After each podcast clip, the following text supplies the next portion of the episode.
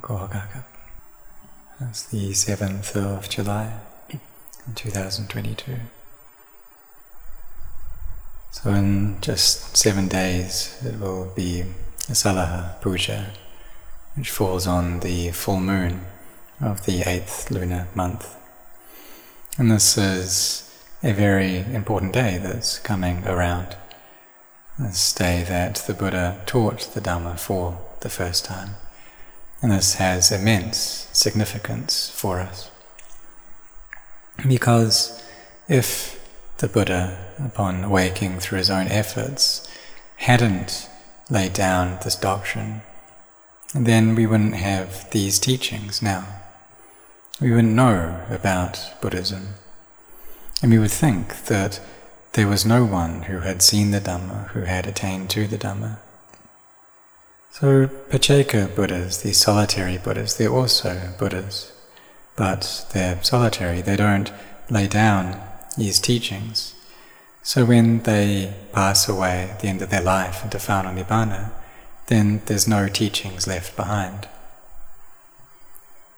So, we should come to know and study this important teaching, this first teaching that the Buddha gave. What did he teach? It was quite a short teaching, and we say it, it doesn't take up too many sentences.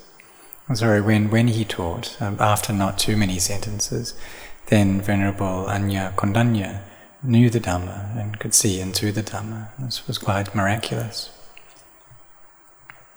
But for us, we've studied this teaching, we've listened to it. So why is it that we haven't yet seen the Dhamma? Why don't we yet know this? Why has this never happened to us?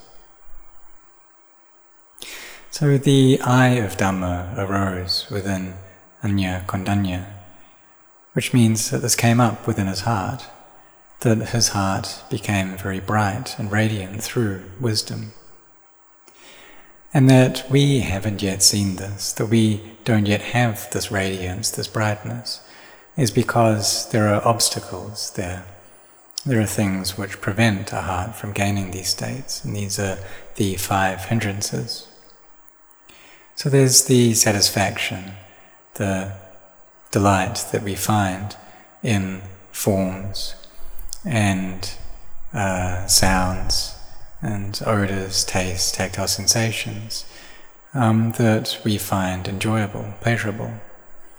Then there's also ill will and anger, this intention to harm, this intention of cruelty. And the reason that the world is so chaotic is because people harm one another. And then there's also this drowsiness as well.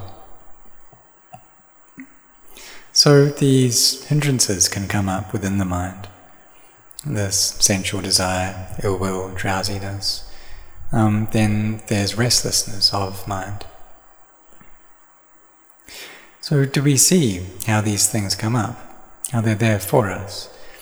And if we don't train our minds in samadhi, um, then they'll be like this. We think and we speak all throughout the day, and that's constantly about self it's all issues of um, personality all throughout the day. And our minds, not once do they come to peace. So there can also be doubts about all kinds of things. And these doubts can really aggravate the mind. We can doubt about the practice, which way of practice will take us to freedom from suffering for sure. These doubts too are things which obstruct the mind. And all of these hindrances, they have that effect. So we can't reach states of peace, we can't reach this inner goodness. And the Buddha taught us to develop goodness to a state of completion. So we abandon all unskillful states, we give rise to skillful states and make goodness complete and bring the mind to purity. And if this goodness isn't yet complete, then our minds won't be bright and pure we won't have this radiance, brightness of attaining the Dhamma. So we should try to bring our minds to stillness, to peace. And we use the kammatthana objects for that, these meditation methods. We use this whole path of generosity and virtue and meditation.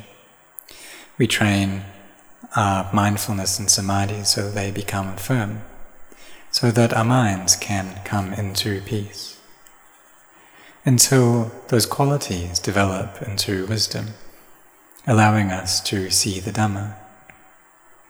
But that we haven't yet seen the Dhamma is because wisdom hasn't arisen. And so this freedom, vimutti, liberation, doesn't come up. But when wisdom arises, then we see all things as anicca, dukkha, anatta, as changing and stressful and not self. We see this nature of arising, staying for a while, and then ceasing, just like what Venerable Anya Kondanya saw. He saw just in this way. But for us, we don't see things like that, because our samadhi is still not stable enough.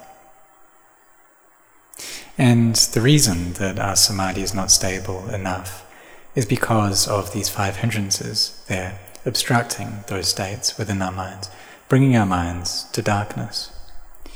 So we need to train these minds, train in mindfulness so that it becomes really firm in the heart. And then we train using kammatthana methods, train in samadhi whether standing, walking, sitting, lying down, we maintain our mindfulness. Whether eating or drinking, listening, speaking, thinking, we maintain our mindfulness. Speaking just a small amount, practicing a lot, doing a lot of walking meditation, sitting meditation. But we need to be careful here as well. It's not that we walk along and just allow our minds to go off, thinking without stop. So if we do that, we're not going to get results. It's like we're going fishing in a pond that doesn't have any fish. And so we don't get benefit from that. So we need to train our mindfulness so that it's here in this present moment a lot. And right now we have this great opportunity, we have the time to do that, to train in mindfulness. Even though throughout the day we may be um, have work to do, and oftentimes there's a lot of thinking, proliferation that goes on. But still, we should try. We should have the sincerity of our efforts. Really focus on trying to get there, on trying to get results. And some practitioners, they have a schedule that they've set up. They've got uh, an order to the way that they do this. They wake up early, and then maybe at 4 a.m. they start meditating. And they practice sitting meditation, chanting, bringing their minds to the meditation object, developing this quality of mindfulness. And so we use this um, mindfulness all throughout the day. If we're working, then we try to keep um, our mindfulness there. But sometimes it's normal that that will go off, and that our minds will stray away into a sense of self. So we come back again, we contemplate again, always having this constant effort there, this viriyarambha, bringing up this effort, really making our mindfulness strong and steady, not letting our minds to just go off thinking all over the place. Because if we do that and then we come back home and try to set meditation in the evening, then it'll be hard. The mind will be all scattered, it won't be peaceful, be chaotic. It makes our meditation difficult. But if we put in our efforts into training, to have mindfulness, then our samadhi can become firm. And then sometimes when we're working, then wisdom can arise right there. This knowledge and understanding can appear within our hearts. And this wisdom can come up with great clarity. There can be a lot of peace. It's even possible to see the Dhamma while we're working. So during the time of the Buddha, there was one seven year old girl who liked contemplating death as the object of her mind. And she would recite that life is not sure, but death is sure. Death is the culmination of my life. My life must end in death.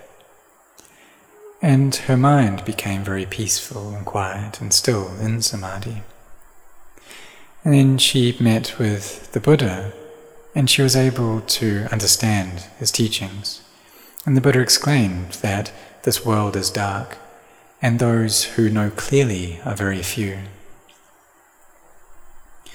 So, what he meant by this world is the delusion there within all of us, within all the people in this world, the attachments that they have towards all the physical things and mental things as being a self.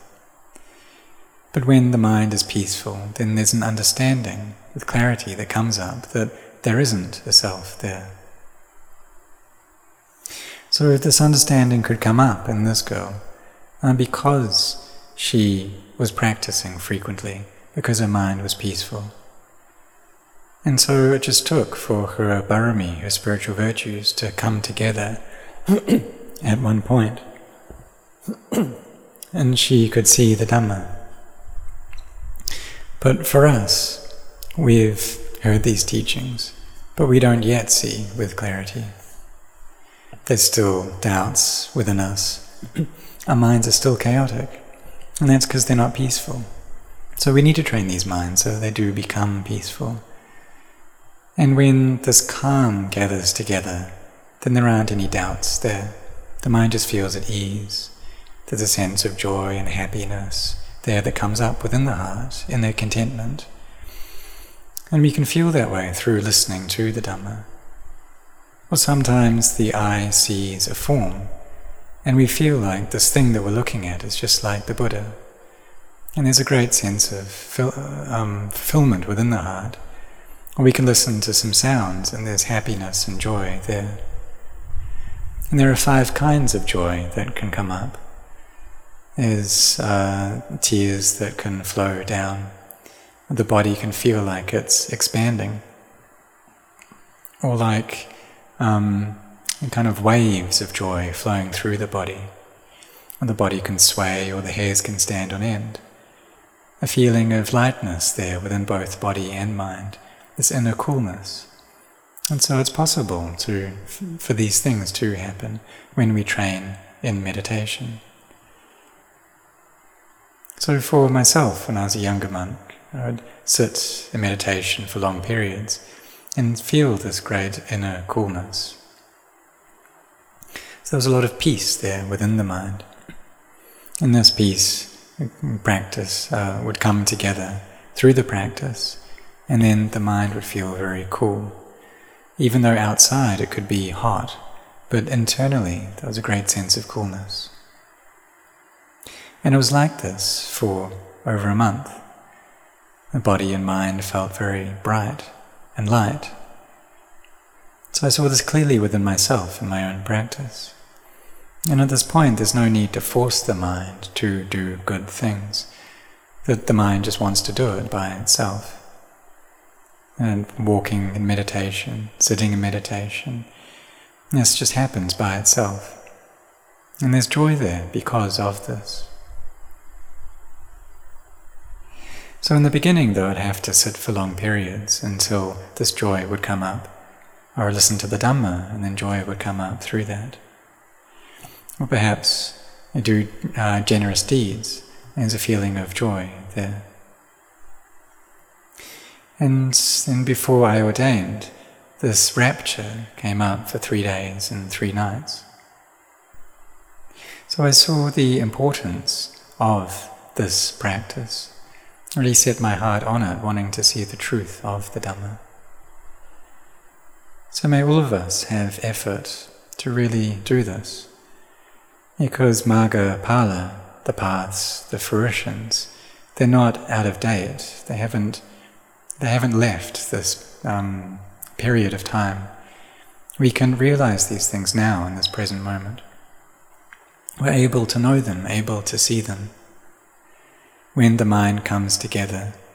And then um, this can happen um, without difficulty. There's no more chaos there within the mind. But if we're lacking peace, then there's just a sense of self. There's greed, hatred, and delusion, fear within the mind. For myself, when I went to go practice in the cremation ground, I was really scared of spirits. I didn't know where these spirits were, I'd never seen one, but I was proliferating about them. And so this fear is kind of overpowering the mind, this fear of ghosts. But as I practiced and peace gathered together in the mind, I could contemplate and see all things as being empty. And that really I'm not there. And when I'm not there, then there isn't really anything. And there was a sense of ease within the heart, sense of inner contentment through the Dhamma. So therefore we need to train our minds so that they can come into peace. And this is something that's possible for us to do. It's possible for us to gain distance from these nivaranas, these hindrances, for the mind to really gather together and for us to see the Dhamma. With Venerable Anya Kondanya, his samadhi was very deep, his deep states of jhanas that he was able to reach. And so there were no hindrances within his heart. He really set his mind on listening to the Dhamma of the Buddha. And when he heard that all things are of the nature to arise or of the nature to cease, and he saw clearly into the truth of that, his mind gathered together and he gained the eye of the Dhamma, and he became the first um, awakened disciple of the Buddha, the first member of the Sangha. So the triple gem was complete in the world at that point. There were all three facets of the Buddha, the Dhamma, and the Sangha on this day of Asalaha Puja, a full moon day of the eighth month. That's going to come around soon, in seven days, the 14th of this month. So may we all set our hearts on this practice, because we're so lucky to have met with these teachings of the Buddha. So may we practice until we get there, in this life. And carry on practicing without stop. Carry on digging until you get there. And put in the best of your efforts. Because for all of us, we've studied already. Many of us have studied to a high degree. We've already worked already. And if we really set our hearts on this practice, then we'll need to get there. It's not above our efforts, it's not outside of our capabilities. And it's even more so for the monks as we've come off, come out, we've ordained already. So we need to make sure that we get uh, what we ordained for. So may all of you set your hearts on this.